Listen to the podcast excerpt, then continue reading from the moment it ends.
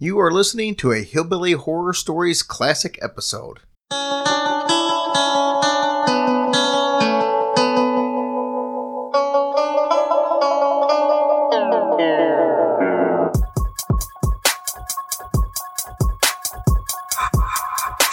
It's about to be a fun ride. Follow along, watch as we slide. Paranormal just hit the lights. Goosebumps all through the night. Mixing just a little bit of twain. That girl sure can't do a so hard it'll hurt your brain. Podcast you won't ever change. These two here, they got the recipe. Sat on back and listen in to some of our darkest mysteries, eh? Welcome to Hillbilly Horror Stories. And now here's your hosts, Jerry and Tracy Polly, and their dog Ninja.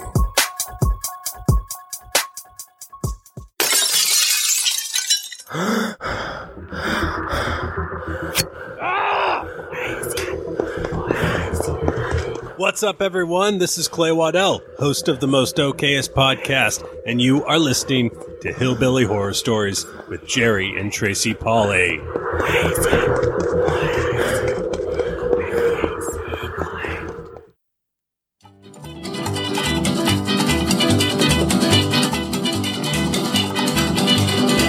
Bright light city, gonna set my soul, gonna set my soul on fire. Got a whole lot of money that's ready to burn, so get those stakes up higher. There's a thousand pretty women waiting out there. They're all living the devil may care, and I'm just a devil with love to spare. So viva Las Vegas, How I wish that there were more than the 24 hours in the day. Okay, okay. Welcome everybody to episode 50, the big 5 of Hillbilly Horror Stories. This is Jerry and I am with Tracy, Hey guys. but Tracy But- is only with us for a short time tonight. I told you last week there was going to be a surprise this week. Five stories. Uh, but Tracy is not going to be a part of any of them. Okay, stop the applause. Stop the applause. Well, Tracy actually has a trip to, we're actually recording this uh, early earlier in the week, but she's got a trip to Las Vegas for work. Uh, so she won't be here. So we thought it would be kind of cool to have each one of our children sit in on a segment. yeah, heathens. Our heathens. So that's kind of what we're going to do. So, um, we've got my son Austin, my son Alex, who you've heard before, and my daughter Amber. And then we've got my stepson Joshua, who you've not heard, and stepdaughter. Both of those are Tracy's children from a uh, previous marriage. And uh, Kristen has actually been on the show before. She was on the uh, the show we did on um, the Amityville Horror. Yeah. So you guys have heard her. So two of the two of the five you guys have heard. And uh, like I said, we're going to do five different segments, and uh, each one will be a little bit of a surprise. But uh, it's going to be a lot of fun. I know we're going to talk about Annabelle, the true story behind Annabelle. We're going to talk about haunted movie curses, the toxic woman. Uh, we're going to talk about Vince Neil from Motley Crue, Mm-hmm. and a very interesting story that uh, we're going to do with Kristen. I'm going to keep as a surprise right to the very end. Even But, to her. uh, well, no, she knows what it is. We uh, we've had a lot of people ask us about Dybbuk boxes, and um, we decided we were going to do one of probably the most famous story of a Dybbuk box. So oh, so you just told. I know. That's You I cannot I can't keep, a secret, I can't keep a secret. So Well, I'm just gonna say I'm gonna miss you guys. Don't forget about me or love anybody more than me. No, I'm just kidding. Yep, I'm excited for the kids to do it. They're excited, and I just think it's going to be a great show. Um, I will definitely be. Uh, well, will I be back by then? you'll I might be back you come, by then. You come back Sunday night about the time it's released. A bit oh, time you get okay. here. Okay, cool. So, yeah, I'll be just as surprised as you guys are. Yep. So, uh, like I said, we'll uh, get on with the show and uh, stay tuned. And we're just going to do these in five different segments, and it might not flow like it usually did, but we said it was going to be different. So, Yeah, It's- and I'm going to go uh, clean out the slot machines, eat about five thousand pounds of crab leg, and uh, you said it like it's one crab leg. Well, a bunch of crab legs. oh my god, have y'all been to Vegas? Because they like slice the crab leg down the middle, and all you have to do is run your fork down it and dip it in the butter. The butter. I'm pretty sure that they do that in other places besides. Oh, I know, but you don't have to do all that work. All you have to do is run your fork down it. You don't even have to crack the crab. Well, not everybody gives a fork. What?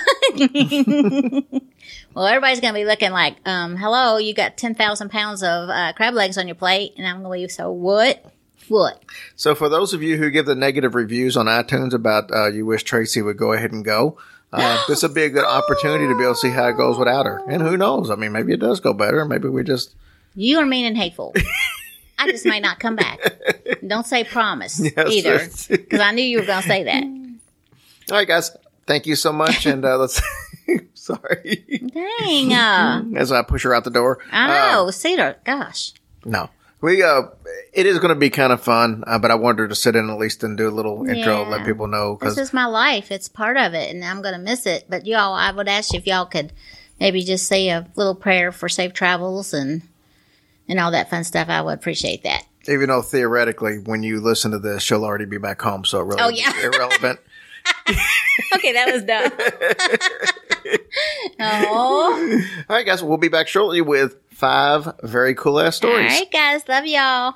All right, before we get going too far, I wanted to give a quick shout out to all the military and the civil servants in the, in the world. Thank you guys for everything that you do. Uh, some quick iTunes reviews. Chotchke, thank you so much. Uh, looks like C2 Maine, Vicky Robinson, Terradale86, Natasha, Rhonda MB, even though she had signed the name as Anaphylaxis. I believe that's a false name. Uh, Lucia777, 777A, J Dahmer 45. I'm hoping that's not Jeffrey Dahmer. Uh, then we got Labyrinth. We got C Bynum at Kentucky Lake. Then a bunch of letters G D B I T C J U T. Looks like V S S V something. Bunch of letters. Didn't really spell anything out. I think that was done on purpose. X Ray Vision, Misty Pop. Thank you so much for those reviews. Please keep the reviews going as we preach every show and every other podcast does. This helps us more than you ever know. The more reviews we get, we start showing up on lists. We get more listeners. That helps us all the way around. Eventually, we would love to make this a full time job. That's only going to happen as we get more listeners. So keep the reviews coming and please spread the words to all your friends. Okay. Uh, real quick, Patreon. We released the last Patreon episode. It's gone great. We're actually doing listener stories uh, for the next one that comes out April 1st. If you are a listener and you have a story and want to be on that episode, please send us a message on Facebook or email, and we will set up a time next week to be able to record your story for that show. But uh, here's who we had Patreon wise uh, Abigail Haley, Stephanie Martin, Julia Miller, Nick, Nick Hall, Rhonda Bradley, Tara Vanderveer. I hope I'm saying your ni- uh, name right, Tara. I hope it's Vanderveer uh, because otherwise I butchered it. But thank you guys so, so much. Uh, we also had a couple people buy some t-shirts. We posted some pictures on the site. Remember, if you want to join Patreon or you want to get a t-shirt or if you just want to make a one-time donation, um, which we actually have had a couple of people do that, please go to our website, hillbillyhorrorstories.com. You can do all of that there. Um, the one thing I do want to put on is the black t-shirts now that are listed as, tw- as uh, $25 on the site. Um, might be 20, I can't remember what it is, 25 $26 on the site. Anything that's black, I can now get in pretty much any color. Uh, so if you click, if you want, say, a shirt in blue, navy blue, sky blue, whatever, just click on the picture and when it sends out something to us under the special notes, tell me you want it in blue, tell me you want it in red, burgundy. Get close to the color you want and I'll find something that matches up close. So that's going to start giving people a lot a better assortment of shirts than what we were able to do in the back uh, before it was black, gray, and white, and that was it. So without further ado, uh, I wanted to go ahead and start playing these uh, these recordings of all five. Uh, one of them was over the phone, the other four were in person. But uh, I think you're going to enjoy this. There's a lot of cool ass stories on here, and uh, we enjoyed doing them, and we hope you guys enjoy them just as much. Okay, we are joined by Tracy's daughter, Kristen. Kristen has been on the show before. She was on our one of our Amityville horror episodes. Kristen, glad to have you back. Hello, everyone. Good to be back. Tell me that doesn't sound amazingly like I her know. mother's voice. I swear it's really her daughter. We sound exactly alike. I know we get that all the time, but it's me. what we were deciding to do, we were tr- we went back and forth on stories to do together, and I kind of know the subjects that you're really into when it comes to paranormal. And I thought this one would hit close to home. And I'm going to put a disclaimer on this right off the bat. I do not know if this is a 100% true story. I have heard uh, that it's possible that the gentleman that put this up on uh, on the site, it was also a writer. And so he just may have done a really good job of writing the story that went along Hmm. I don't with it. know. It sounds pretty real to me. It's a really good job, regardless. And we got some stuff to add to the end that Kristen may not even be aware of yet. But Ooh, we'll go ahead and Jesus. we'll go ahead and tell the story. Whether it's true, whether it's not, it's still a hell of a story. it's awesome. So- I loved reading about it. We've had several requests uh, over the time of doing this about Dybbuk boxes. And if you are familiar with the movie The Possession that came out uh, three, four, or five years ago, that movie was actually loosely based on this situation. So I have not seen the movie. Now the movie, I want to. The movie's completely different, though. Oh. If the movie's got a bunch of stuff, but it's but the whole thought of it is they get this box and it's got these things go along. But as far as anything that happens in a movie, it really doesn't tie into this. It was just inspired them because the thought of having a Dybbuk box that could be cursed uh, with these things was good enough to write a movie. After that, the rest of it's Oh, well, when Jerry told me that we were doing it on the Dybbuk box and I did some research about it, I was super excited because it's a wine box and I love wine. However, I did research and there's no wine in this box. Actually, there's a lot of weird things in this box that I would totally freak out because they sold it on eBay, correct? correct. That's where all this comes from. So- the ad that was on eBay. I love, like I said, I love wine, and I would be stupid enough to like buy this thing, thinking there's like all kinds of cool wines in it, but there's not. It's like some really weird shit in it. But I'd be I'd be honest. I, I doubt that you would fall for it because everything that we're going to tell you in this story, uh, as you researched, is actually what was in the eBay ad. Mm, oh, so okay. this guy, everything we're reading, he, He put this. yeah, it was everything. as, it was fully disclosed like a mop. Anyway, so all right. So we're going to talk about the the Dybbuk box. Here's the situation. Um, this guy puts an ad on eBay, and it was in June of 2003. And here's how he started off. He said, All of the events that I'm about to set forth in the listing are accurate and can be verified um, to the winning bidder with copies of hospital records and sworn affidavits that I am um, including as part of the sale of the, of the unit here, the cabinet. So he started off with that disclaimer. So here's what happens. He goes in 2001 to an estate sale in Portland, Oregon. There was a 103 year old woman who had passed away. She grew up in Poland. She got married, had a family. Unfortunately, this was during the time of World War II. she was Uh, a Holocaust survivor. Yeah, she she, she Yeah. went to a concentration camp. Unfortunately, she was the only person in her family who survived. Her parents, um, she had a, three brothers, or, or brothers, a sister, a husband, two sons, and a daughter. All passed away in the concentration camp. That was so sad. She somehow escaped with a bunch of other people. She went to Spain, and supposedly that's where she bought this little small wine cabinet. And from that point on, things happened, I guess. And one of the three items that she was able to bring over to the United States was was the the wine cabinet, a steamer, a steamer, um, what they call them, trunk, Mhm. and a sewing box. Of all things, That's pretty random. why- it is, but if she knew what this box was doing, I would have probably grabbed something else and left that there. Yeah, why wouldn't you? Yeah, why I would- mean, because guys, once you hear what this box does, I mean, it's insane. I would want nothing to do with it, but she kept it her whole life. Yep. So he goes at this estate sale. He buys the wine cabinet, the sewing box, and some other furniture. And after the sale, the woman's granddaughter comes up to him and, and she says, Hey, I see you got the Dybbuk box. And she was referring to the wine cabinet. And he said, Well, what's a, what's a Dybbuk box? And granddaughter said, Well, that's what my grandmother called it. She kept it locked up in the sewing room out of reach of the kids. And he said, "Well, what, what's inside of it?" And or as the girl actually asked her grandma what was inside of it, she said when she did, her grandma spit three times through her fingers and said a Dybbuk and a Kesselum.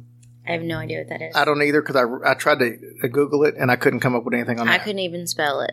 Yeah, I can spell. it. And- But she said told the little girl that it was never to be open.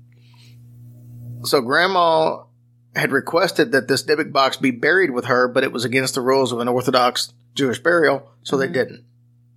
Now, he asked what a Dybbuk and a Keslam were, and she didn't know. Um, basically, he said, he said, well, would you like to open it with me? Hold my beer. Yeah. He's like, would you like to open it with me? And she said no uh, in honor of her grandma's wishes. She didn't, she didn't want to piss grandma off. And he offered to let her keep it. And she's like, no, you bought it. You take it. Yeah. And he's like, well, I, I didn't want my money back. I just feel like it's an heirloom and Yeah. you guys would probably want it. Well, then the girl kind of got upset and she started raising her voice and she's like, no, you bought it. You made She, a deal. Take, want, yeah, she knew what was up. yeah, up. take the shit and get out of my house. So when he would try to start speaking to her, she started yelling like, "We don't want it." All right, damn bitch, I'll take the box. Yeah, and then and she's now she's asking him to leave. So this guy's like, Okay. he didn't went from thinking he's doing something nice to being practically es- quickly. yeah, escorted off the property. So at the time that he bought it, he owned this little small furniture refinishing business, and he thought, well, you know what? I'll I'll put it in the basement. My mother's birthday is coming up a couple weeks from now, and I'll just refinish it and I'll give it to my mother as a gift. So one morning he comes, he opens opens the shop, he gets everything going like you would, you know, in general. But then he left to go run some errands. He got a call about a half hour after he left. It was the salesperson who works at the store, and she called him up, and, and she said that she thought somebody had broken in the place because she could hear all this Like glass, screaming yeah, screaming, swearing, glass breaking. Um, so obviously she thought it was an intruder, but she also said that he had locked the door and the security gate, so she couldn't get out. He told her to call the popo. That's the police for anybody outside of you. Uh, he, he get, he gets there. He finds the gate locked, like she said, and the employee's on the floor. She's crying. She's done lost it. Oh my god. And he goes downstairs to see what, what the commotion is. And it, he, as soon as he starts to walk downstairs, he gets hit with this smell of cat piss. Uh, you know, and they say they some smell cat piss, some smell uh, jasmine. Right. Like That's a- two completely different Two different. smells. I mean, yeah. I mean, that's like crazy. He gets all the way down to the basement and he sees instantly while the lights don't work because he tries to turn them on, but every one of the light bulbs down there were broken. And he had like nine regular light bulbs and uh, 10 or 11 of the, of the long fluorescent bulbs and every one of them were busted out. Well, that's going to be a little pricey to replace. that sucks. Poor guy. But there was no intruder and, you know, basically one entrance into the place. So whoever it would have been would have had to come down there past the salesperson. There's yeah, no way. they would have seen it. Yeah, there's no way they could have snuck in. So he goes upstairs. He's going to talk to the salesperson. She's done gone. She's like, Yeah. "F y'all, I don't get paid enough for this Yeah. bullshit." And she, and she, she never came back, and she had worked for him for two years. Dang. Now, he never related anything of this happening to the cabinet. Right. He just thought it was some. I mean, why? How, why would he? You know. Right. So now let's fast forward about two weeks later. He decided he was going to start refinishing this for his mom's birthday present. He found out that it's got a cool mechanism in it. When you opened up one of the doors, the other door would open automatically and a little drawer underneath. So all these would, you know, come open automatically when you just open one of the doors. Mm-hmm. He said it was really well made. And he decided that he wasn't going to, you know, uh, refinish it. He was just going to clean it up and put some lemon oil on it and use that. And during the course of all this playing with the box and, and maneuvering around, he finds out what's in it for the first time.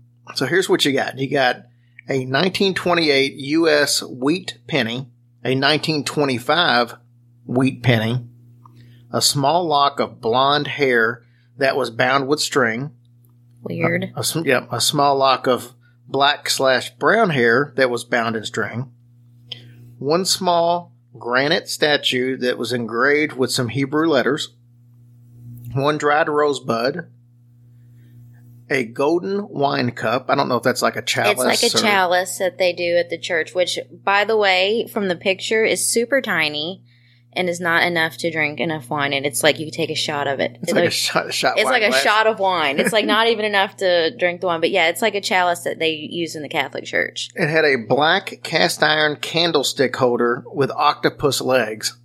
That's weird. It sounds like something you would use like, like at the ugly uh, Christmas ornament. and then the last thing that was odd, it was a used condom. No, it was not. they didn't have that back then. I made that up. It wasn't Mm. used. It was still in the package. It was a the Trojan. It was a Trojan wine. but no, okay, there was no condom in it.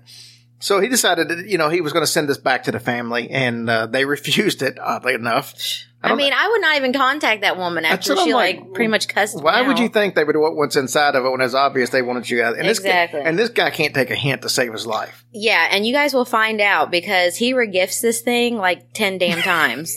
I'm like, really, dude? So he decides he just uh, going to include it in the sale on eBay, so he lets people know it's there.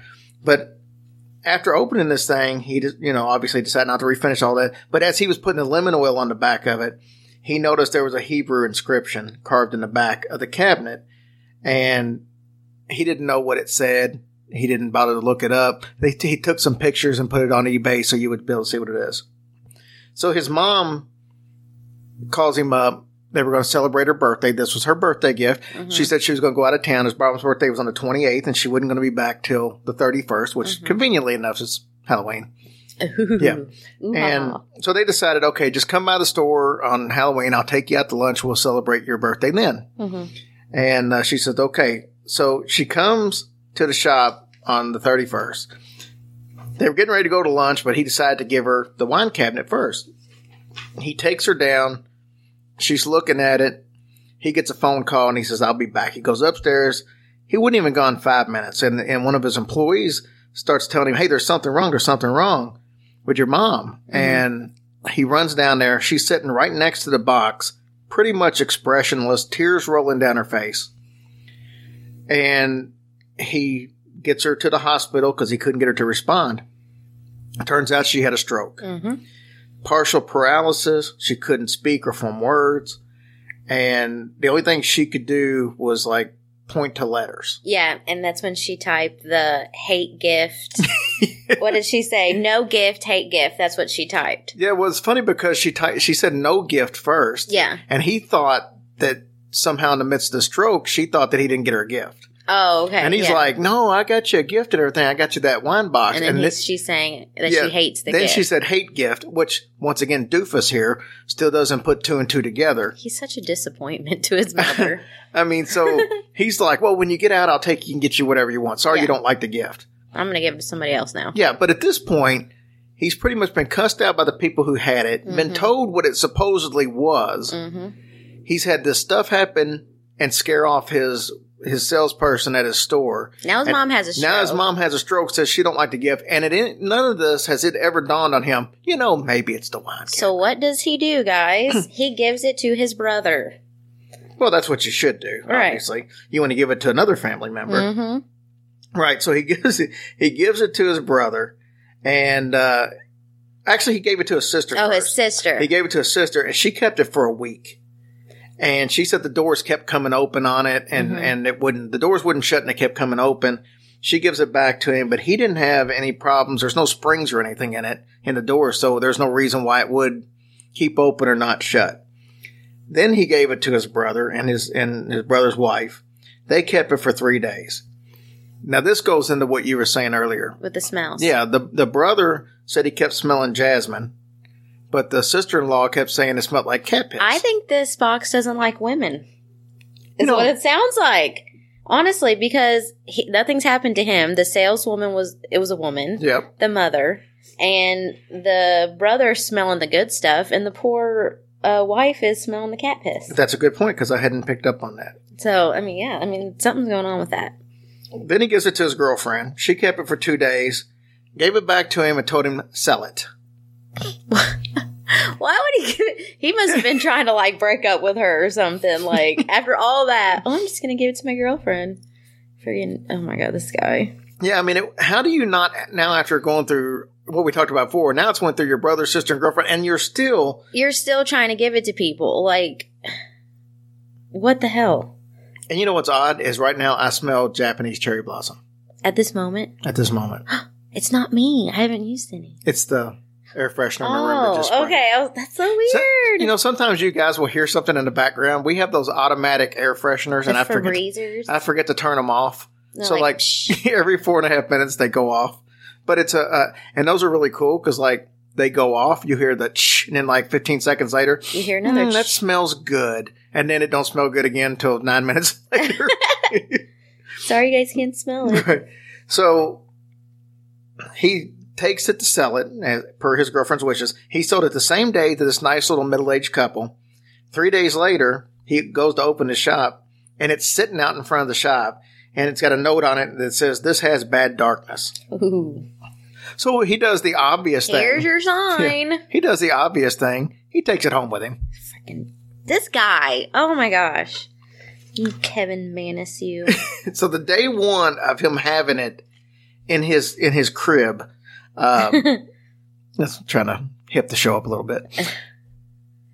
He has this dream. It's a recurring recurring nightmare he starts having, hmm and he says he's walking. It's always with a good friend or somebody he trusts. At some point, he looks into the eye of the person. And then he starts realizing something's different. It's like they're some type of an evil person. At this point, the person changes into the most gruesome, demonic looking hag ever seen. Ugh. So I'm thinking Rosie O'Donnell. Oh, poor lady. That's where I always go. Ugh, she I'm is thinking kind of Rosie. ugly. Yeah. She's Or really ugly, actually. or Hillary Clinton. Could be Ugh, either one. She is really ugly. Ugh. Then the hag beats the shit out of him, which I don't know if that's a turn on for him or he's like, oh, I'm keeping this box. he wakes up. He's got bruises and stuff, and and uh, you know sore all over his body from where this happens. Once again, still doesn't associate this with the box. This guy's slow. I bet I bet his business probably isn't thriving. Ah, for real? Seriously? So now a month goes by. He's at his thing for a month. Sister, his brother, and his wife come over, and they're all going to spend the night. hmm First of all, what kind of weird ass sleepover is this where you got your brother, your sister, and his wife all coming over for a sleepover? Who does that? I, I don't know. I would not do that. It's just weird. So the following morning at breakfast, the sisters complained about how she had a horrible nightmare. And she had had it a few times before, but it had been a while back. Mhm. And it turns out the exact same nightmare as what he's Is having what he with the hag and all that stuff. Mhm. Apparently, Rosie O'Donnell gets around. And so he looks at the, the brother and the wife, and, and they're like, hey, wait a minute. We've had that same dream. It wasn't last night, but we've had that dream. So they start figuring out the one common denominator. Hello. Yeah, all of them had the dreams when that cabinet, wine cabinet, was at their house. hmm At some point, didn't he put the cabinet in like a storage unit outside the house? Yeah. Yeah, because he he calls his girlfriend up and he says, "Hey, babe, uh, I'm still kind of ignorant on this, and I've already asked everybody else said the same. But tell me about this dream. If you've had any dreams." hmm And she said, "Yeah, you know, I've had that dream too." And he's like, "Okay, when did that happen? Did that happen while you had the box, the, the cabinet?" She's like, "Yeah. How did you know?" Hmm And he's probably like, well, "I don't know that I did know because I'm pretty stupid apparently." but oh, this guy. but by now everybody's Every- had the it's same. dream. finally starting to make sense for him. I I hope. Well, then he starts noticing. He starts seeing these shadowy creatures all the time because after they discovered now what's going on, all hell breaks loose. He's Mm-hmm. seeing shadowy figures. Now visitors are coming to his house and they're also seeing these shadowy creatures. hmm He decides to put it out in the outside storage. Okay. Okay, so that's when he Yep. does the storage. Okay. He gets the smoke alarms goes off one night hmm and tells him that there's a fire out there. Oh Jesus, there's a fire. This guy's some kind of stupid. so he goes out there. There's no smoke. There's no nothing. But It smells like cat piss, Ugh. really strong cat piss. And cat piss really stinks. And and keep in mind, horrible this smell. guy doesn't have any pets of any kind, Mm-hmm. so there's no reason to have this. He goes back inside the house. Guess what the house smelled like? cat? Absolutely. So he does the obvious thing. He goes out and gets the cabinet and brings it back in the damn house. I would have thrown this damn thing off a bridge. He starts searching the internet to try to find out what's going on. How do you search? Got bought weird cabinet. House smells like cat piss. Well, and- exactly. And one thing, I mean, it is a wine cabinet, but a Dybbuk is not what the actual box is. A Dybbuk is a spirit or demon that is supposed to um, haunt or possess the living. So apparently, the Dybbuk was living in the box, but I mean, I don't guess he would know that. You know, I don't know what he would have typed in Google. Wasn't that like an old song? Dybbuk in the box. Or I think you're thinking of Dick in the Box. I think I'm, I think I'm thinking of do it in the butt. Either way, it would work. It would still work if it's the same. so he gets, he's got this thing in here. He falls asleep while he's searching the internet because you know He's tired. when you when you when you've got a He's been you got- thinking awfully you hard got sm- today. You got smoke alarms going off. You got a possessed wine cabinet. You You, can't figure you out. tired. I can see why you're tired. He wakes up. He falls asleep. He wakes up. Of course, that, when he falls asleep, he has that same dream. Mm-hmm. He wakes up around four thirty in the morning, and he said he felt breathing on his neck. That's so creepy. Now the house smells like jasmine, which is the first sign. Well, as you said, he was smelling all the urine and stuff too, So, unlike the women. So that kind of puts that up. I out. don't know what the, why it's one thing and something completely different the next. Then he sees this huge shadow going down the hall away from him. So whatever it was that he sees walking away was just what was breathing on his neck. I guess Dude, waking and him up. left his room. Yeah, and then it was leaving. He probably had. He was probably anally assaulted. Oh, anal probed. That's gross.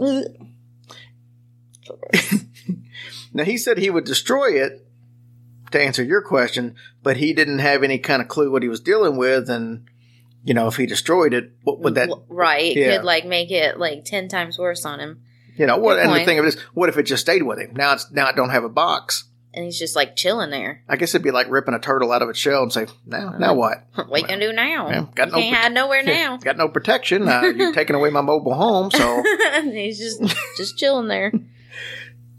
so then he had said that somebody had told him that eBay shoppers really look for that kind of thing, specifically look for that kind of thing, and that's where he should be able to get rid of it. hmm I did not know that. so when he put this ad on there, he put on there, hey, you know, this is why I'm putting it here. I've been told that there's people out there that know what they're dealing with here Mhm. and it can be handled the correct way. So if this is you, please buy it. hmm And then he even put on there, help me. And then he put no minimum on there. So any offer would have, would have gotten it. Yeah, like here's a penny. Here you go. Have a great day. Oh, and then I also forgot to mention that the day that his mom had a stroke, hmm uh, they also terminated the lease on his, uh, his little, uh, refinishing place. So it wasn't thriving. Yeah, for no well, the, the people terminate the lease for no reason. So I don't think he oh, was so it wasn't him. It oh, so maybe some bad luck did happen to him. So this is what the guy did. I didn't, you know, I thought maybe since it's been a few years that we would kind of be able to get an update. Mm-hmm. So I found this out. So the guy, the guy sold it on eBay. He did Yeah. sell it. he sold it to like a student, right? Yeah, he sold it to a couple people. It's it's transferred hands a few times Yeah. since then. But what what we read to you basically was all included in this eBay ad. Mhm. So anybody who was going to buy this heard everything we just told you. Yeah. So every owner of the box has reported that smells of cat urine or jasmine flowers and nightmares involving an old hag accompanying the box. Iosif Nitsky, a Missouri student at Truman State University of Kirksville, Missouri, uh, was the last person to auction the box on eBay. He claimed that the box caused lights to burn out in his house and his hair to fall out. Ew. Jason Haxton, director of the Museum of Osteopathic Medicine in Kirksville, Missouri, had been following Nitsky's blogs and, and uh, regarding the box. And when he was ready to be rid of the box, Nitsky sold it to Haxton. Haxton wrote the Dybbuk box and claims that he subsequently developed strange health problems, including hives, coughing up blood, head to toe wells, Haxton also consulted with the rabbis to try to figure out a way to seal the Dybbuk in the box again. Apparently unsuccessful, he took the freshly resealed box and hid it at a secret location, which he will not reveal.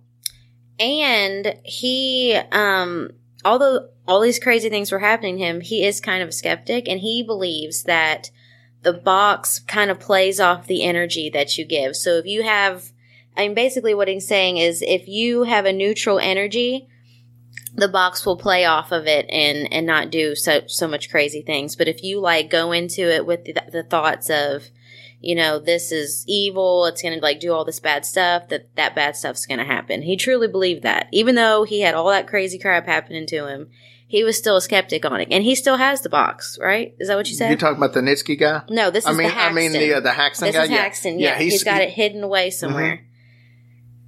That's so crazy. I cannot imagine. So it's still out there, people. If that didn't sound like a true Tracyism, I don't know. A Tracyism. I mean, she I had- learned from the best. She had the. Uh, she even had I the. mean, it's- she even had the. Uh, oh, and now she even threw in the. I mean, but it's just it's so weird. Just I couldn't imagine, you know. I've never personally had any paranormal or crazy thing ever happened to me, but when I read stuff about like this happening to people, like I truly believe that it's real. I do. I do believe that there's things out in the world that can happen to people that we can't explain. So like reading about this was just crazy. It was it was very interesting. I would really like to know more about the stuff that was in the box and how that pertained. Like, what's up with the hair? Like, did two girls drink too much wine out of the box and shave their head Maybe like it was a- Britney Spears? Maybe it was a box wine. Maybe it was. Technically, any wine in there would be a box wine. Is it? Well, I mean, it's in a box. I don't know. It's so confusing. Who the hell keeps wine in a box anyway? I don't. Boxed wine is good though. Well, not that kind of box wine. I mean, I'm talking Oh, about like- like like a box to hold wine, like this was. because Because they're trying to be fancy. And apparently, shit. I mean, I mean, you know, I've seen like wine cellars, and I've seen um, like the racks you put on the wall. the home. Because people try to be fancy, guys. I go to Rite Aid, I get a bottle of Barefoot Moscato, and I drink it right out of the bottle. I don't even get dirt, worry about dirtying up a glass. Uh, there's no fanciness over here, but some people do. They gotta like sniff it and like eat their cheese with it. It's weird. You know, I never understood that about alcohol. Of course, I don't drink, but why do you have all these different glass? You know, why in the hell does somebody at your house they'll have this big ass eight ounce glass for mm-hmm. whiskey, and mm-hmm. they'll pour half an inch in it, I know. And I then don't they'll understand. and then they'll, and then they'll they'll keep doing it. Oh, just fill the thing. You're first of all, you're not putting ice in it most well, of the time, so it's not going to get can hot like on you. enjoy the taste of it, and because I don't know, I'm not into it like enough like that. I'm if I'm drinking, I'm drinking to relax or I'm trying to party, which doesn't happen too often anymore. But but still, I just I can't get into And. I'll never understand these wine enthusiasts.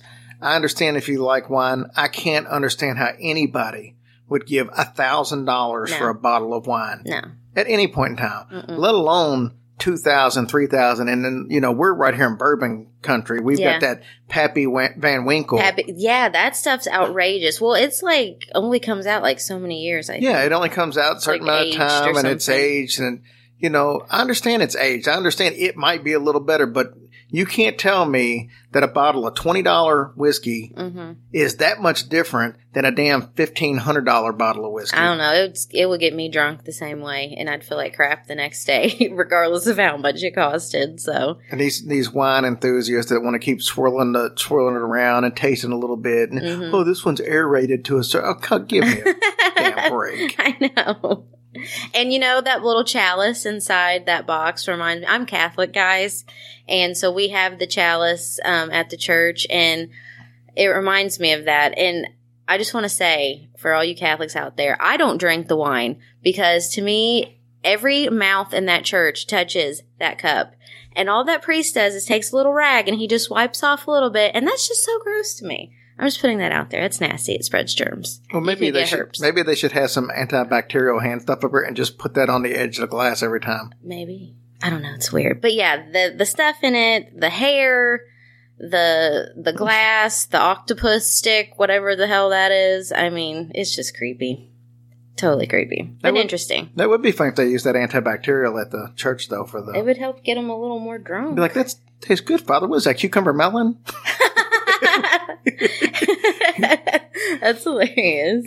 Kristen, it was fun having you on the show Thank again. Thank you so much. And uh, I'm sure there'll be other opportunities when you're available to be able to do this. well, I live here, so Yeah, but you're rarely here. Oh, that's true. but thank you guys for listening and supporting my mom and my stepdad. They love doing this, and I hope you guys enjoyed the show.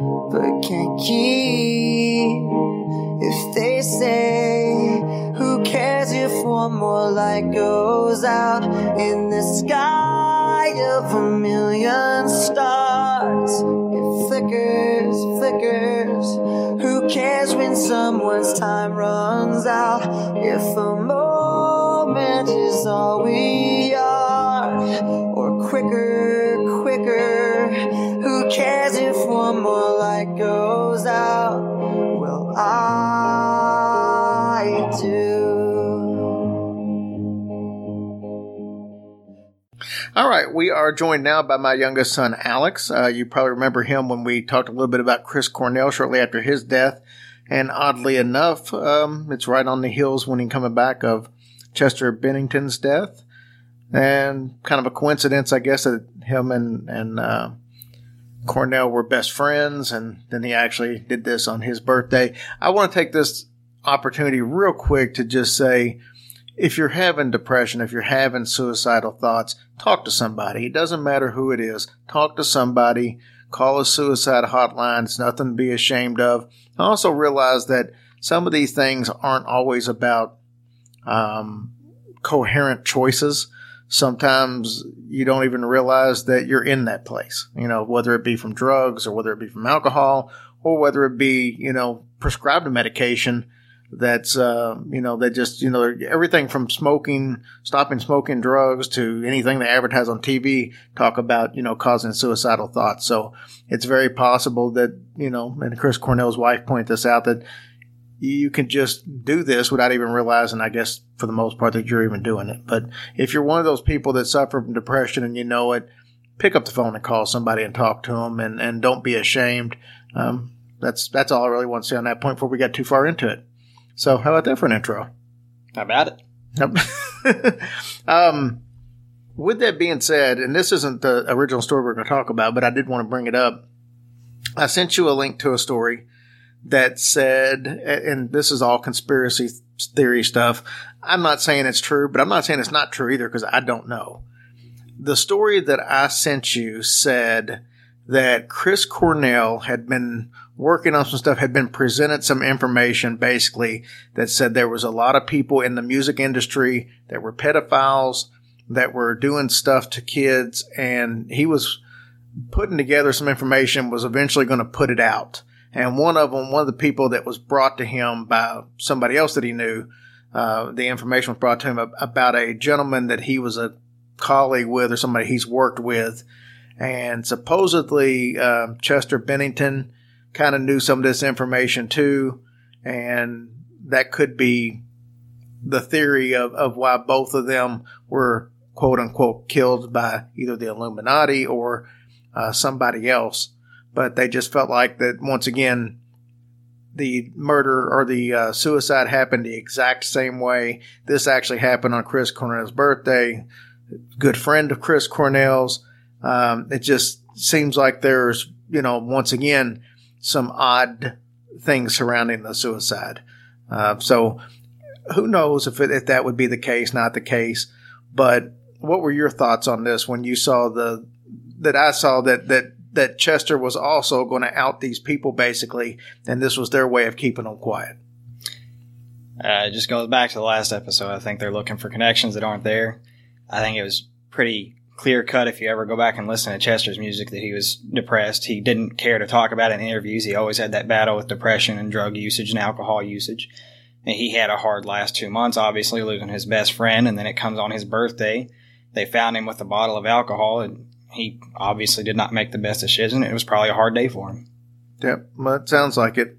Um, and like I said, I'm not saying that I necessarily b- agree with that, but you know, uh, it's just an, I don't know. There's, there's just so many, so many things to try to link it together that I could see how many people could make that, put the pieces together. But like you said, not all the time are those pieces meant to be put together. It's just you, you see what you want to see sometimes. I agree, though. It, I mean, it was odd that it happened in the same way and to some extents like that, but I think it was a lot less odd than Chris Cornell's. I think what makes it more odd to me than Chris Cornell's is the fact that their song that he put out, uh, you know, the the latest song they put out, what's the name of the album? Uh, one one One, last one more light, which he dedicated that song to Chris Cornell. one, one more light. Yeah, the one more light song basically is it seems like an anti-suicide song.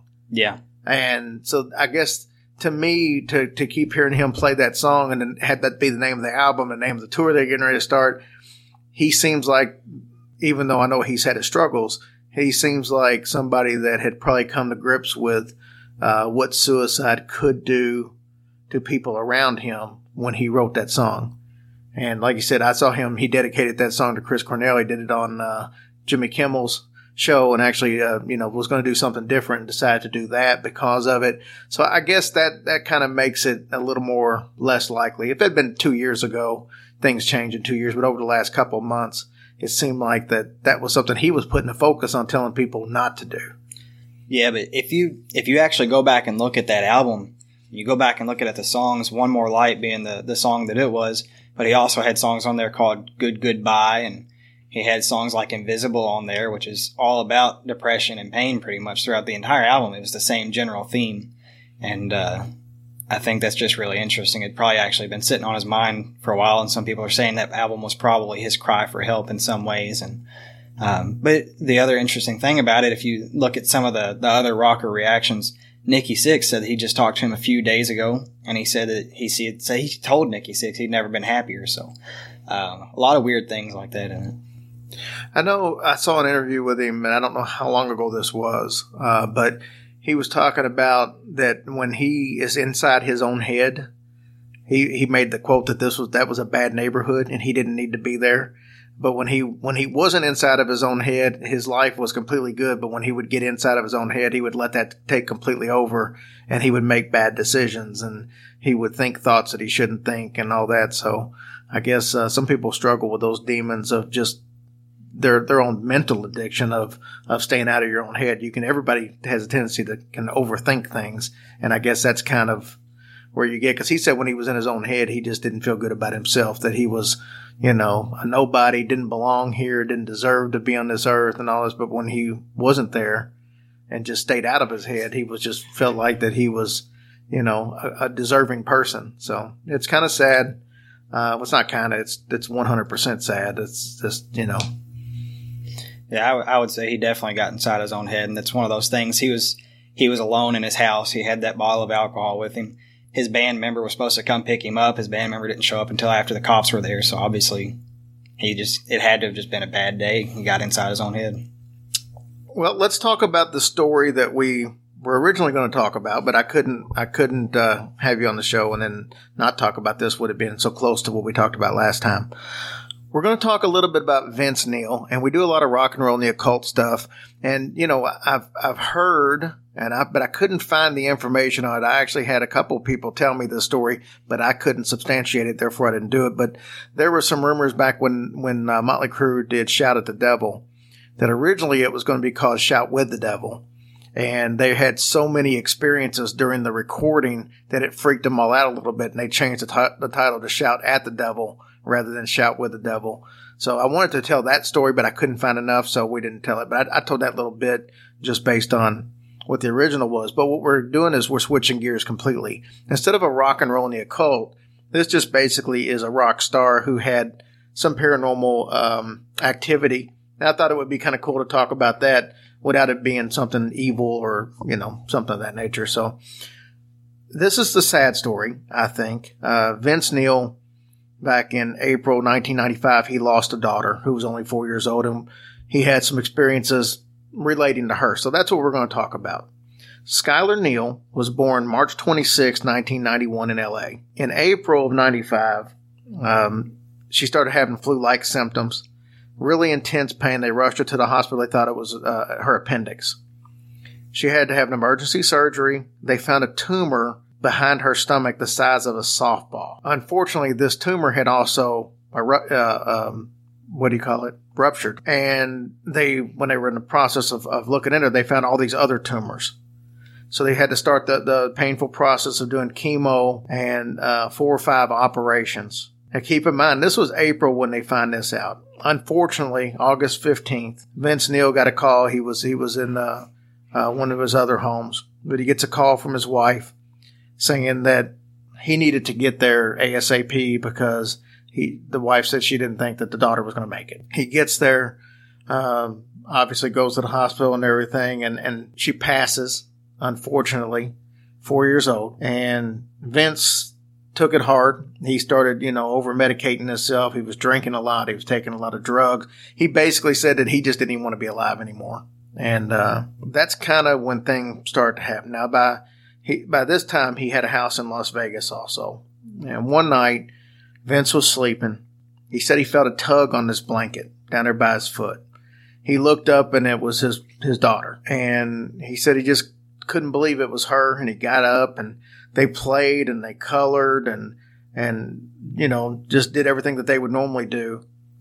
And she said, you know, looked at him and she said, bye, dad, and, and left. And the next morning, he said he felt completely drained. He had zero energy at all. He pretty much spent the whole day in his bedroom.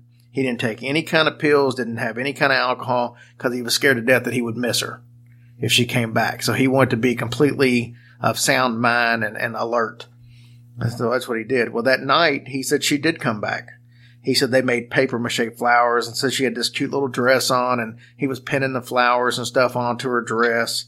Um, she'd done this apparently a bunch of times. She kept coming back. This was like a, a regular occurrence. But he said then one night when they were done playing, she just looked at him and said, Daddy, I can't come back anymore. And he asked her why. And she said she had school and she could come back when school was done. And he said it was really sad, but he understood. He understood for whatever reason that she couldn't come back. And um, at that point in time, he moved out of the house and then he had never been back. And He went back for a show um, that, that they, I can't remember what channel it was, but Lifetime maybe? Yeah, it was Lifetime. Yeah, Lifetime. Lifetime was doing these shows, Celebrity Ghost Stories, and they were doing uh, uh, uh, the haunting of where they would go back to people that was on Celebrity Ghost Stories, and uh, I can't remember the psychic's name. I think her name's Russo. Or yeah, Kim Russo. I Kim think. Russo. They would go back with the psychic and revisit these places. So he went back in there, and this was 2000 and uh, I want to say 2012 when his original story aired, and I think they went back in 2014 or 15. 14. Yeah. So 2014, they go back, and that was the first time that he had been to that house since like 95. So that's uh, kind of sad that he had that situation, but that was that was more or less what he got out of it. Now, what they also started finding out when they started talking to him is that Vince had been surrounded by paranormal events from the time he was a little kid. So he had uh, a spirit that attached to him from his childhood home. And when he was about eight or nine years old, he said there was a man who lived in his closet. And, and by man, it was some type of a spirit, obviously. But he said every night that this spirit would like come to the closet door and it would like lean out a little bit, like he was going to come out, but then he'd go right back in. But it was enough to freak him out. And he was, uh, having one night, he was laying like kind of his his head was down, but he was kind of facing the wall. You know if you got a bed that's up against the wall, he was facing the wall rather than the closet. And he said he could feel something like a hand put on his head, and it just really freaked him out. So they get this psychic involved to try to find out what was going on, and she says that it was a, a, gentleman by the name of William. That's what she was picking up. And she asked if there were train tracks uh, close to his home, and he's like, "Yeah, there was train tracks pretty close." And she says, "You know, I'm finding it as somebody that um, was basically a, a, really bad man that feels like he's got unfinished business, and he had, you know, he had some kind of control over his own life as far as that his death was somehow in his hands." And she felt like he was hit by a train. Well, when they went and did some research, now they asked Vince, you know, because this was in the 70s, they asked if he looked like he was somebody from that time. And she said, or he said that he looked like he was dressed from the 50s, even though this was the 70s. And when she started doing the research, apparently in the 50s, there was a uh, accident on the train tracks to where a car was hit. The man killed by the train's name was William, which was exactly what she said. And he was running from the cops after some kind of a robbing a place or something. I can't remember, but it was a high speed chase, and and the cops were chasing him, and he actually got hit by the train during this high speed chase. And she felt like that that lined up exactly with what he was saying and what she was saying as to who this person was. So that's basically it for the Vince Neil story. How fun was that? Um, what's your thoughts on any of that? Do you first of all do you believe in psychics? Do you believe that a psychic or a medium could go to a house and pick up on that kind of stuff? It, it's hard to say, I guess, because some of that, I mean, if you can find it out through the internet, how hard would it have been for them to have scheduled an appointment, research stuff online, and then came out and said something like that? That I understand. That part I do understand. But do you believe, I guess, that there are actually true mediums out there that, that do know stuff that wouldn't be on the internet? Like, if you was to ask, come and ask somebody about one of your relatives that you knew that they wouldn't have any way of knowing or they couldn't find online, do you, would you believe there's people out there that can do that? I, I'd like to believe there are people out there who can do that. I'd have to meet one first who could prove it to me. Have you ever heard about uh, Edgar Cayce? No. Edgar Cayce, we're going to do that. I can't say that. We're going to do a show on him, but I can't say when because it's a surprise. But we're going to do a show on him. Edgar Cayce is actually from Kentucky. He's the most documented medium ever. This was, you know, back in, eh, starts early 1900s, goes all the way up to 40s, 50s. Um, but this guy did stuff that was, you know, no pre-internet, pre any of this stuff, but he, he just knew stuff about people that, uh, people couldn't know. And uh, so, I mean, I, I, definitely think there are definitely mediums out there. Uh, there's people, it's, it's documented. There's several mediums that actually help out the police department and give them details so much to the point that sometimes they're considered suspects because they know so much about the case that hasn't been released. So I definitely think that uh, there's people out there. And I know we've got some listeners out there that are actually mediums. And we got some few extra larges and two XLs too, but that's not the case. Um, Alex, I thank you so much for being on the show. I appreciate you coming back on again. And uh, I know it's been a rough week for you. I can tell by how long your hair's grown. Apparently, you haven't shaven or anything, so I'm just assuming it was a rough week for you. I'm in mourning. Yeah, for Chad Chester. I can't know why I keep calling him Chad. I guess I get I keep hoping it's Chad Kroeger instead of Chester Bennington, but um, but yeah, okay, man, I appreciate it. And like I said, it's uh, we'll have you on sometime in the future when we do some more rock and roll stuff. Unless you just get tired of doing that and you want to do something else. So I'll do it all. glad to hear that. I won't do any research, but I'll do it all. Yeah, well, yeah. I'm used to some the other person on that microphone not doing any research. So, all right. Well, I'll talk to you later, and thanks for being on. Thank you. All right, we are joined by my oldest son, Austin. Austin, say hi to everybody. What's up? I said, say hi, not what's up. Hi. Okay. You'd think at his age he would know how to take direction, but obviously. uh, so what we're going to do, we talked a little bit about this beforehand and on some things that we might topic wise do. And we decided that we were going to do some cursed movie sets. In the past, we've done uh, The Exorcist. When we talked about The Exorcist, we talked about some stuff that happened on the set. And then, um, That was a head turner. nice. so then we also did one on uh, the poltergeist uh, phenomenon that happened on that set. So I thought it'd be kind of cool, maybe just do a segment of, of other cursed movies. Uh, he threw a couple my way that I was un- unaware of, so we did some research on them. And the first one was Passions of the Christ. Now, I think what you got out of this most was looking at my notes that I misspelled Jim Caviezel. Yeah, it's Caviezel with a C, Oh, not a K. I'm sure that does not come across over the microphone that I wrote it with a K and not a C. I think they can hear the difference. It's still Caviezel.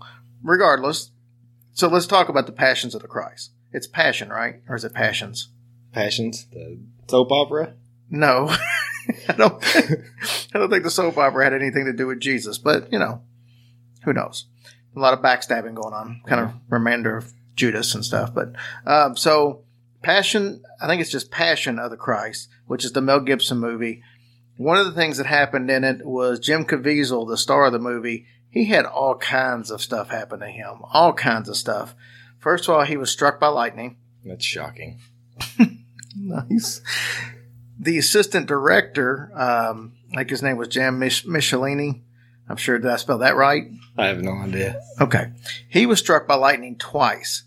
So, I mean, what's the odds of two different people getting stuck struck a total of three times by lightning during the filming of this movie, You'd think they started hooking up ground wires to themselves. or something of that nature?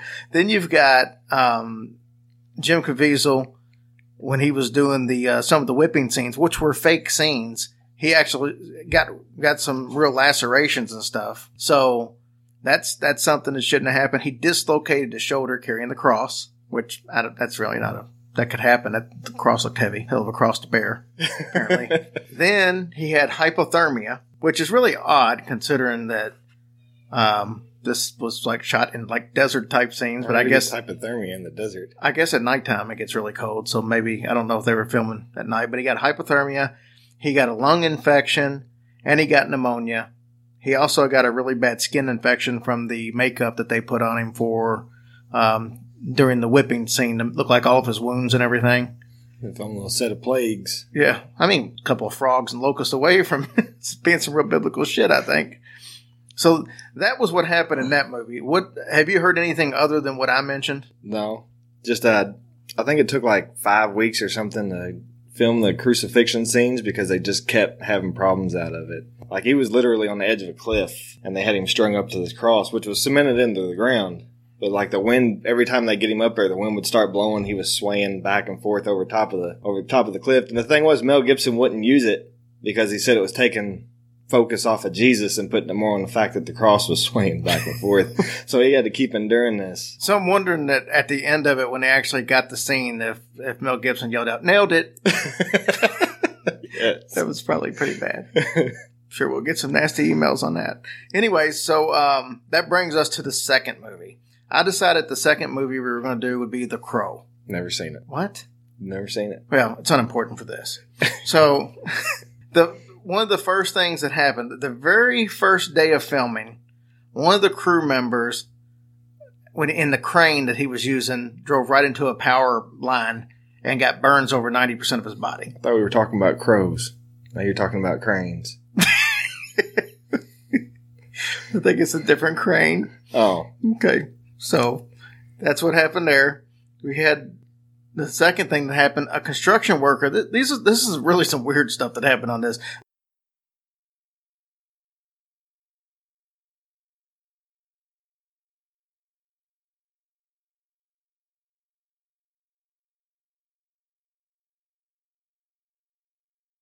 So a construction worker drove a screwdriver completely through his hand. I don't know how you do that. I don't know how you drive a stru- screwdriver through your hand, but regardless. usually with a hammer. Yeah, but that would, well, anyways, I guess you would think a professional construction worker would kind of know what they're doing.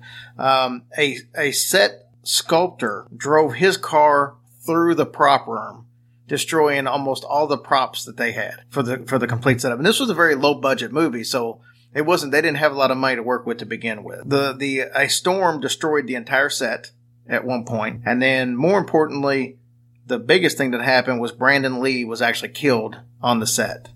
Have you heard how he was killed on the set? No. Okay. Now there's different uh, takes on how this happened. Some people say it's just them being cheap. Uh, some people say that it's just uh, an accident. But what happens in in a movie scene when you're using guns as a prop? A lot of times they'll have blanks in them, but the blanks are just made to make noise, no projectiles. And they had an expert on the set but when they they released him a couple of days before this to save money. So what they did was the people who were on the set, just regular prop people, they took the bullets, they took everything out, and supposedly they were good to go, but it was still had projectiles still in it. So in the scene where they actually shot him, it wasn't a real bullet, but something flew out of the gun and hit him in the stomach and it killed him. Now, what's odd about that is Bruce Lee, his dad, who obviously died a strange death of its own. That could be a whole show of its own on how he really died. Bruce Lee, like the Bruce Lee. the Bruce Lee. That was Brandon Lee's dad. Yeah, I didn't know that. Yeah, and the Bruce Lee, he died while making a movie. I guess he wasn't faster than the bullet. Yeah. well, not Brandon, Oh, but Bruce Lee died from something. Bruce Lee died from a mysterious illness that it was like, I don't know, it was like a stomach illness or something. But a lot of people think that the Chinese syndicate had him killed because he was making all these movies over in America and he was teaching Americans, you know, a Chinese form of martial arts that they didn't agree with being let outside of their own uh, nationality. And he wasn't making movies for them. He was coming over to America to make more movies. So a lot of people think that he was set up and killed by them. But in the movie that he was killed during, and I wouldn't, he didn't get, get killed on the set though. But while he was filming the Game of Death, um, part of that movie there was a scene where somebody was got shot that was supposed to be uh, a prop gun, and it actually shot and killed them in the movie. And that's actually what happened to his real son, Brandon Lee. How about that? All right, let's move on to the next one. The next one is probably, I think, my favorite of, of all of them, and that's The Omen. Now, we're talking about the original one in 1976, not the one that was uh, remade here a few years back. So, the first thing that happened was uh, have you ever seen the original Omen? yeah, You've seen the original. yeah. You showed it to me like a thousand times. It pretty much ruined my childhood. Okay. Well, I don't think I'll take blame for that, but um, I'm sure you could point, point to a thousand other things I did that ruined your childhood. Um, the very first thing that happened was an animal hand. There's a famous scene in that one to where the they're riding through like this animal park and these baboons start attacking the car. Well, the, the animal handler who handled that particular scene was actually killed one day after he shot that scene by a tiger. That's bananas. It's okay. um, the special effects director's girlfriend was actually killed in a car accident. They were driving, they were both in the car. He had an accident, and she was beheaded. I thought she was cut in half. Could be either way. I heard beheaded. She could be cut. Didn't they get beheaded in the movie? Ain't Well, how it happened? It was yeah, I think in the movie, either way, it was very similar to what happened in the movie because Yeah. in the set of the movie there was a piece of plate glass that that cut somebody, either behead them or cut them in half, and his girlfriend was killed eerily the same way. And there was a sign that said there That was a ruined that, everything. that was incredible. that was an omen. Uh, but there was a there was a sign that actually um, right before right where she got killed at it said omen o m m e n six six k. There was a sign that close to to that accident, so that's kind of weird in its own right. And then it happened on Friday the thirteenth. On top of that, It's a different movie entirely. that is a different movie, and I don't have anything from there. Um, Gregory Peck, the star of the movie, the script writer, and an executive producer all had planes hit by lightning on the way to the set, which is rare enough in its own right, and they were all in different planes. Right? Didn't his brother also die? His uh, son committed suicide. Was his son? Yeah, his son committed suicide uh, during the filming, or right before the filming started, like a week and a half, two weeks before the filming. The executive producer, he actually was staying in a hotel, and the hotel was bombed. And then the, the the restaurant was bombed. Two separate occurrences. But the restaurant that was bombed, all the crew was supposed to be meeting there, and it didn't happen for whatever reason. But they were all supposed to be meeting there for some kind of uh, lunch or, or meeting or something that involved the script. But for some reason that didn't happen, but it was bombed. Uh, the other thing was there was a plane that they decided that they wanted to have a private plane because of these other little occurrences happening with the commercial stuff. This plane apparently crash landed and it hit a, it landed on like a freeway or something and it hit a car. That car spun out of control and hit another car. Everybody involved was. So, needless to say, that's kind of uh, if you're going to say there's a cursed movie set, that's got to be right up there near the near the top of them. Um, did you have you heard anything other than the ones that I mentioned? Well, I heard that during the Rottweiler scene, when they were filming that, uh, you know, the dogs were trained to attack a padded stuntman, but once they started going, like they just never stopped. they kept biting him and kept going through until they bit through the padding, and they had to be pulled off of him. and He had to be hospitalized over it. Oh wow, wow, that's a bitch. All right, let's get to the last movie, The Matrix. Now, a lot of people will find it strange to have The Matrix on here, but it's more of a um, what happened to people going on in it because Keanu Reeves, I think, is the main reason. He's just like cursed in his own right. Well, he's like immortal. Yeah, That man never ages. he never ages, but he sure he sure is bad luck to everybody around him. like he had a situation to where uh, his girlfriend during during the time that they were filming, she had had a baby and it was stillborn. So that was the first thing they lost a baby during the filming. This caused all kinds of problem between them, him and her, and their relationship. Um, then shortly after, she was actually involved in a car crash and died. So he lost his girlfriend and he lost his baby all during the filming of The Matrix. Then you had uh, Aaliyah, who was in the movie. She died in a plane crash uh, when she was out doing some uh, volunteer work in a foreign country. Gloria Foster, she actually died during the making of the movie. And there were so many delays that Keanu Reeves had to forfeit $24 million of his own salary to try to help keep the thing on budget. Which he was supposed to get like 36 million, so he still got like 11, 12 million out of it. But it's not exactly like that was horrible money. But yeah, it just seemed like there was problem after problem after problem. So aside from all his personal tragedies and two other people getting killed while they were on there and him, all these different, you know, delays, that's, that was kind of why I made the list of the cursed movies. Um, What would bring that movie to be cursed? It's not about. I told you I think it's Keanu Reeves. I think that man's got all kinds of problems. You you go back and just look at everything else besides those things. He's had all kinds of other stuff happen to him too. So he's I think it's him. He's cursed. Maybe need to do a show on Keanu Reeves. Maybe Maybe, so. he is involved with the cult. Very likely. That would make sense. long life. Now, a couple movies that we thought about doing and didn't. Um, I know you said the the remake of Amityville Horror. There was some stuff that went on. Yeah, right before filming, a deceased fisherman washed up on shore, like the day before filming was supposed to start. And also, Ryan Reynolds reported waking up at like three fifteen in the morning every morning, which is the time that the DeFeo killings were supposed to estimate, you know, take place. I heard that a bunch of the cast members had that same problem. Like there, there like there were several of them that reportedly waking up at like three fifteen. But yeah, there's a bunch of movies we could have done. Rosemary's Baby was one that um, thought about doing a bunch of stuff to go on that. But you know, we'll eventually do some more of these somewhere down the line. We'll throw throw them in. But yeah, there's there's a bunch of different movies that have curses on them as far as these types of things. But yeah, The Matrix is the one that kind of I thought it was unlike most of the other ones, like horror movies and stuff like it's that. It's just odd. It has nothing Yeah. occult to do with it. But you'd be surprised how many movies out there. Twilight Zone is another one. Um, the new Twilight Zone, I don't know if you know this or not, Victor Morrow and two Vietnamese children were killed during the filming. And there was, um, John Landis actually did, because the, the original Twilight Zone was cool. And what happened when the, when the movie came out, they had Steven Spielberg, John Landis, and a couple other big directors, and they were all like directing the story. Each one directed the story for the movie. So it was kind of cool. It's first big collaboration I've ever seen where you got all these big people just to come in and do the, the one movie like that.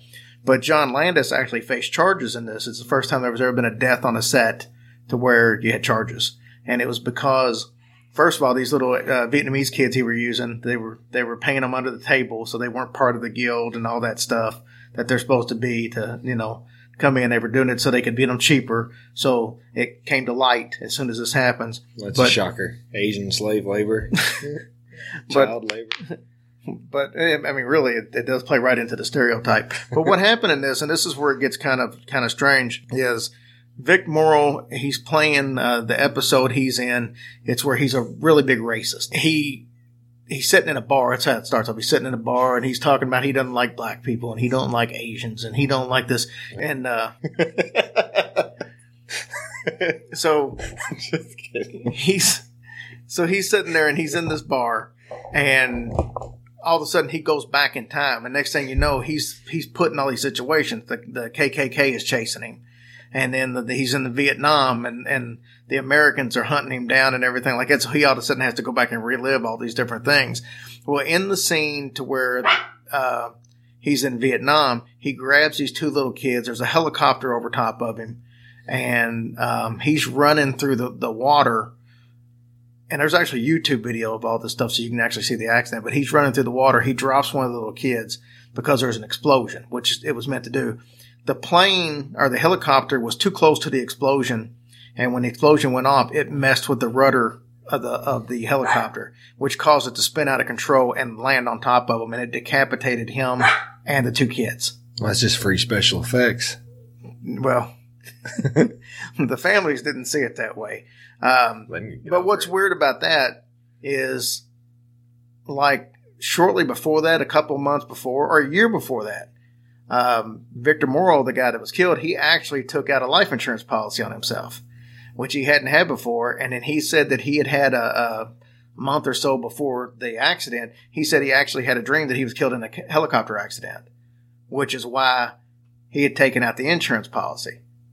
So then he turns around and he was actually killed in a freak accident with a helicopter. And then the uh, the other thing that was weird about it is he had said something about at, before the scene had started was he should have got a stunt double for this set instead of doing it himself. So yeah, it was kind of a He'd have rather the stunt double died instead of him. well, he didn't know at the time. Maybe he deserved to die. So, maybe so. He's just hateful. but uh, yeah, so I, that was kind of the whole thing on that is is everything about that. But yeah, so John Landis ended up facing charges for, you know, and then supposedly um, the people were telling him that these explosions were too close to the helicopter, and he was like, ah, "Don't don't worry about it. It'll be fine. It'll be fine. I'm fine." So it's basically John Landis's fault that them people lost their lives, and I think he got six months probation or something. Is all I got. You'll be hearing from John Landis's lawyer. I'm sure it will. It's only been 20, 20 some years ago, so I think he'll be okay. All right, that's uh, this episode. Austin, I appreciate you being on. No problem. And uh, so, yeah, it was a fun segment. So we'll continue on and maybe we'll have you on in the future. Sweet. Okay, we are joined for this segment with uh, my daughter, Amber. She is the uh, middle of the children. Say hello, Amber. Hi. Well, that was full of enthusiasm. so we thought uh, Amber gets scared to death out of pretty much anything, and she can't watch horror movies. So I thought, what better story to do with her than Annabelle, the true life story of the doll? And a lot of people don't realize that there is a true story behind Annabelle, and she is actually kept in the in the uh, Warrens Museum in a glass case. Uh, because of all the troubles and the antics she used to get into, so we thought we'd tell you a little bit about what really happened to the real Annabelle. Are you ready for this? I'm ready. Are you sure? No. But let's go. okay. So the first of all, if you've seen the movie Annabelle, it was this kind of a creepy looking doll. Uh, the real Annabelle is nothing like that. The real Annabelle is just your average Raggedy Ann doll, same ones you've seen in stores for years. It was bought by a mom who uh, she found it at a hobby store in 1970. It was used, and she thought, hey, it'd be pretty cool to give this to her daughter who was in college. So that's what she did with it. She gives it to her daughter, whose name was Donna. And she was living with her roommate named Angie. Um, I'm not sure exactly where this took place at because I didn't do that much research on it. But as it was, it was just a doll when they first got it. Or at least that's the way it was perceived. Over time, things would happen like the doll would start to move. Now, when I say move, it was like little things, like the head or the the arm would be on its chest, and then the arm was laying beside, or it was a little bit tilted from where it used to be. Things that just could happen from you know settling of whatever wind blows something. I don't know. However, a doll would barely move. So it's a Furby. pretty much. so what would happen is this thing would move like that so they wouldn't think anything of it. But then over the next week, weird stuff started happening. Like they would put it on the bed and it would end up, they'd leave and come home, it would end up on the couch. You can see how that could be a problem when there's nobody in the house. They had a friend named Lou who absolutely hated this doll. He just felt like that there was something evil with the doll and he didn't want to have anything to do with it. Of course, the girls, they didn't believe in any of that shit. They were modern day. We don't believe in any kind of uh, curses or possession or anything like that, ghost, nothing. They just felt like that anything that happened to this point could just be explained. Well, they eventually came around because they started finding these little pieces of parchment paper laying around the house. You know what parchment paper is? It's like, uh, you know, like the old wanted signs you would see there or the, um, the ones like the scrolls that you Oh, roll okay. out the, like the kind of manila looking paper Yes. that that type of paper. They would find these around the house, and they would have little notes written on them, One of them would say, help us. Sometimes it would say, help Lou. But the weirdest thing about this is nobody in that apartment had parchment paper. So not only were the notes weird, but they were on paper that nobody in the house had. So where the hell did these notes come from? So what eventually ended up happening is one night Donna came home. Annabelle was in her bed with bloody hands, or at least something that looked like blood. Oh wow. Are you following me? Yeah, and I'm not sleeping tonight. So this this doll's got bloody hands, but the blood seemed like it was coming from the doll itself, like from inside the doll, not that it was something that got on its hand. What do you think you would do in that situation? I think I don't. Oh my god, I don't even know. I'd be out of there. Hey, it's like having Tracy here. Um, so what Donna decided to do was she called a medium, and the medium said that long before the apartment complex was built, uh, it was you know the property where this complex is was just an empty field, and seven-year-old Annabelle Higgins had been found in the field, and her spirit was still remaining. And when they brought the doll into the house, she basically latched onto the doll, and she thought that the girls were trustworthy, and she wanted to stay with them which is how the doll got its name Annabelle, because this medium told her that this was uh the spirit of a little girl named Annabelle Higgins. Do you think that you would be keeping the doll at that point? I think the biggest issue or concern is that they thought the girls were trustworthy. Since when are women ever trustworthy? to each other, at least. Oh, there you go. Um, well, what ended up, and that actually is going to be kind of foreboding as we find out later on, but the girls decided to keep it as Amber knocks the table over.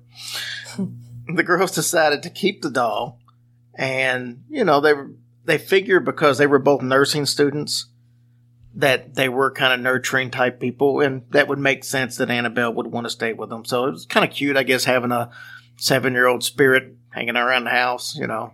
Which- sure, cute. I mean, it is kind of like when you think about it, it is kind of like having a kid that you really don't have to worry about feeding and stuff like that. So you get the positives, and I tried that with a cat one time, and if you don't feed them, they well, well, you know what happens if you don't feed them. Anyway, so um, Lou, who I already told you didn't like this doll, he starts having these messed up dreams. Okay, he's dreaming that Annabelle's in his bed. She climbs up his leg, and then she kind of, you know, now keep in mind, as she's climbing up his leg, he's frozen. It's almost like sleep paralysis or something. He's awake, but he can't move. Oh, that's the worst. Yeah. So this doll is climbing up his leg. She climbs up to his chest, and then she starts choking him with her little stuffed mitts or whatever they are. Like Chucky. but she starts choking him, and he eventually would wake up terrified. I mean, his head would be pounding like somebody had cut the blood off of, of his, you know, head, and so obviously he's worried about the girls. Now he actually had a situation to where he did wake up at one point. He spent the night at their house, and he was on their couch.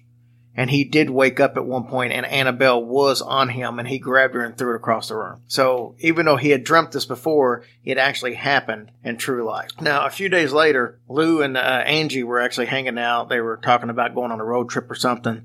They heard something moving around in Donna's room. Well, obviously they didn't know there was anybody else in the house. So they thought, well, I guess maybe this is, there's an intruder or something like that. Lou goes to check it out. He goes in the room. He looks in. He doesn't see anybody.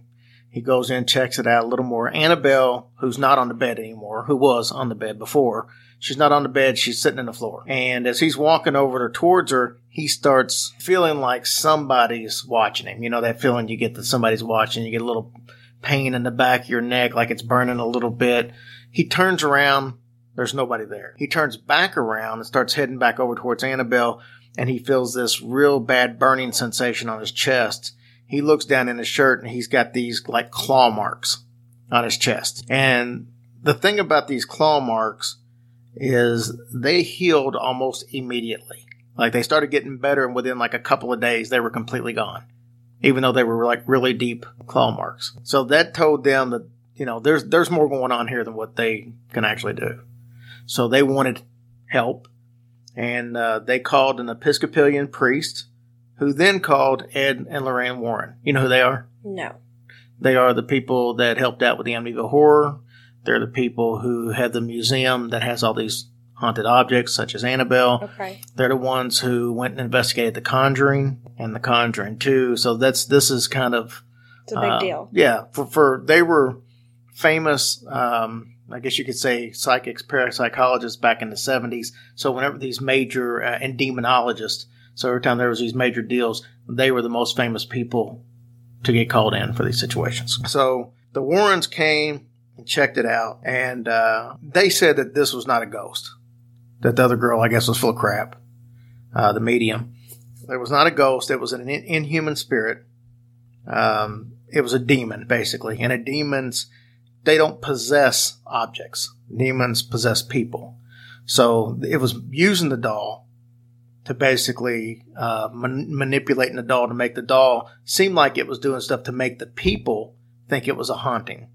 But in reality it was a demon that was after donna. That was the whole purpose of them acting like it. They wanted it wanted them to think oh cute cute little girl. Let me keep it when in reality that's that's what they wanted to have happen so it could attach itself to Donna's. Um, the thing about this that was really unnerving is that a priest performed an exorcism on the apartment. The Warrens took the doll, okay? They decided so they weren't going to keep it there, but they wanted to do an exorcism on the apartment to make sure if there was anything left it was gone. But the Warrens said they would take the doll. So they put the doll in a bag and they began their long drive home.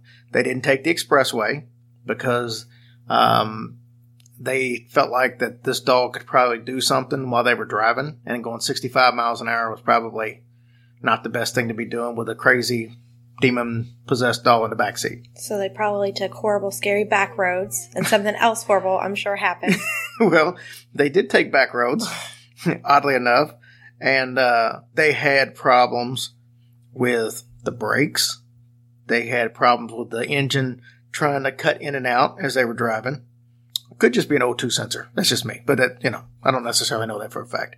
um, they also had the power steering cut in and out, which that makes sense because if your engine goes off, so does your power steering. So if their engine cut out, those two would be connected. I'm not the person to ask about cars. Neither am I, but I know that much. So anyway, Ed pulled the car over, Ed Warren, and he um, took some holy water, sprinkled it on the on the doll inside the bag, and it kind of stopped for them. They get back to uh, where they're going, and Ed kind of kept the doll by his desk, and the doll would levitate, completely come off the ground, and that happened for a few times, and nothing really else major happened the first couple of days. But then within a few weeks, it was right back to its old tricks. They would have it in one room, they would come back, it would be in a different room. Then they decided to call a priest to exercise the doll. I don't know why just take it to Planet Fitness. Probably a different exercise. So anyway, they they bring this priest in. He's going to exercise the doll, and he more or less is making a mockery out of it. He's like, "Oh, you're just a doll. You can't hurt anybody." Which the Warrens were like, "Dude, that's not what we called you in for. That's kind of, you know, patronizing the whole situation." Right. And uh, but it was okay, you know, because he's you know he knew it all apparently. He gets in his car, brand new car by the way. On his way home, he totals his car. He calls the Warrens after the fact and apologizes, and says that you know his it's like something just took the wheel from him and made him crash. I don't understand the willingness of all of these people taking this doll. well, the Warrens at that point they had a special case built. It's a glass, glass case, wooden with a glass case, and then they put Annabelle in it, and Annabelle supposedly has not been out of the case since. Well, I say that, but a couple of years ago, after uh, the Warrens passed away, the Annabelle was actually put into a different case and moved somewhere else. So um, that the transporting is actually of the doll is actually on YouTube. You can actually see when the guy who bought it. Um, so I don't know a lot of details about that part of it, but that's actually what happened from uh, the true case of Annabelle. So the movie, and there's Annabelle 2 is getting ready to come out at the theaters. If it, it might already be out, but it's coming out within the next couple of days, if not. But um, there you go. That's the true story of Annabelle. That's what was ins- inspired the movies. Um, sounds a lot similar to some of the stuff that went on with Robert the Doll. yeah, Robert the Doll was one of my favorite shows from this podcast. Good. And of course, what do you know? What movie was inspired by Robert the Doll? No. Chucky. Chucky was inspired by Robert Doll. So there we go. Um, Amber, thank you for being a guest on the show. Yay! You thanks con- for inviting me. You contributed very little. oh. Um, it's funny for somebody who talks nonstop. You had nothing to say. He's not very kind to me. Mocks me a lot, so I'm afraid to talk. Whatever. Anyways, um, thanks so much for being on the show. We appreciate it, and uh, we'll have you back soon. Maybe you can actually um, study the story or something and know what's going on. We'll see. We'll Don't push your luck. All right, thanks. All right, everybody, welcome back, and we are joined by Tracy's uh, son, Josh. How's it going, Josh? It's going great. How are you, Jerry? I have no complaints. Josh didn't feel that it was important enough to drive the two hours uh, to do this in person, so we're going to do his over the phone. Uh, Josh, we do thank you for being on. Uh, this is, like I said, it's kind of a cool thing to be able to have uh, all of our kids together on one show, and uh, I appreciate you taking time able to do it. I know you got a busy schedule. Hey, no problem. I just kind of feel bad for you because you're not enjoying Vegas with mom right now. Well, I don't know that I would be enjoying Vegas anyway. I'm not a gambler, so Vegas doesn't mean anything. I've been there twice, and uh, ho hum, I guess you know. Everybody's got what they like, but that's just not gambling's not my thing, and it's just a big waste of time and money for me. But hey, as long as she's happy blowing money, I'm okay with that. I guess. That's right. Happy wife, happy life, right? That's right. So, Josh, I I, I kind of uh, sent you some info on this. I know you've been reading up a little bit.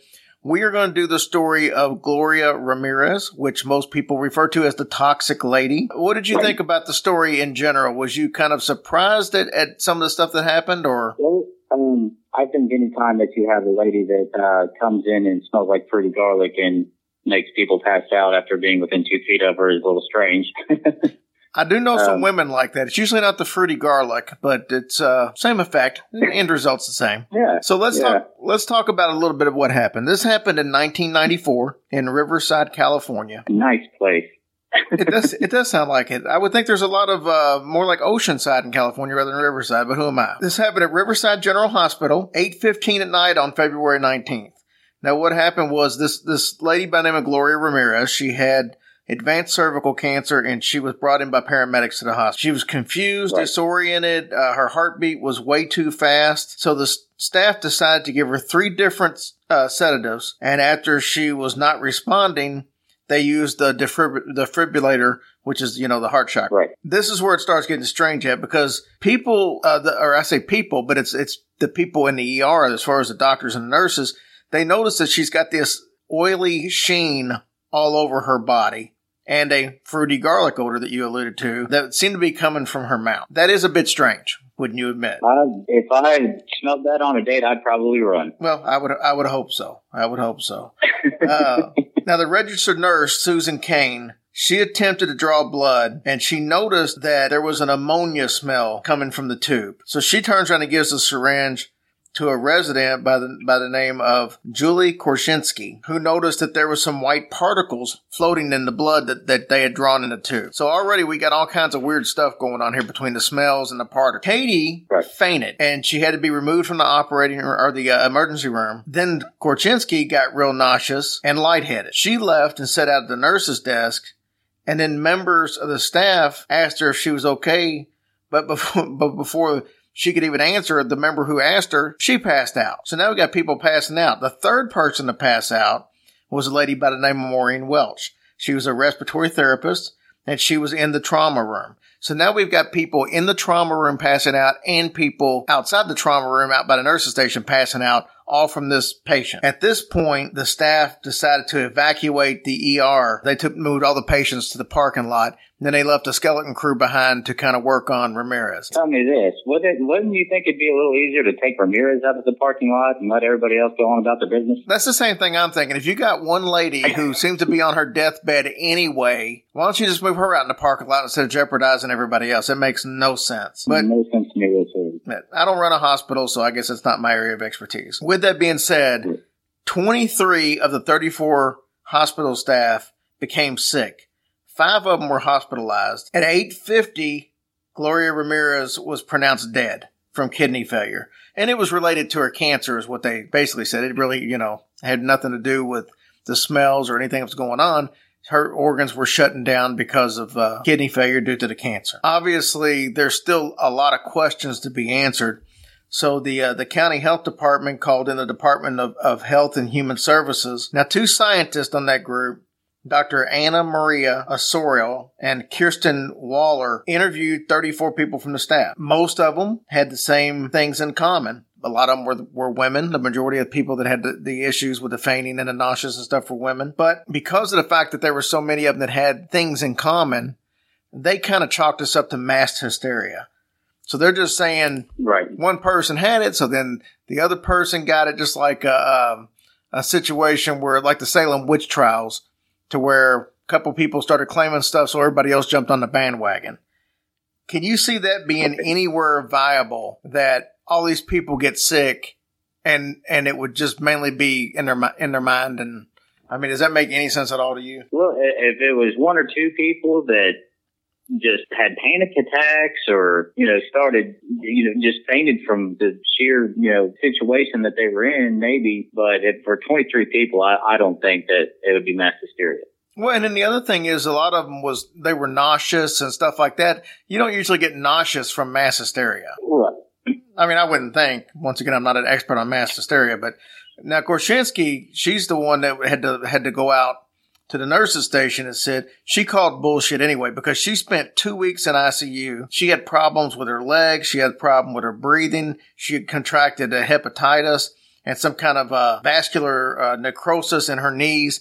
So that's an awful lot of shit to get from mass hysteria. I don't, you know, that's the whole thing is how, how can you actually have physical problems like problems with your knees and hepatitis from mass hysteria? You can't make yourself have those things. Right. I mean, I've been pretty hysterical before, and uh, I don't, I don't think I have hepatitis. So, yeah, I'm not sure how how one ties hepatitis with hysteria. Now, of course, they could just say that, you know, there could have been something that was affected her in there. Not, not saying that there wasn't some result from what was going on, but that, that it didn't result to all 23 people getting sick. So I don't know. I, I think it's, it's kind of travesty because they did all kinds of autopsies on this chick and really didn't mm-hmm. find anything. They found nothing abnormal at all about her blood, nothing about her organs, other than the fact that she had the cancer.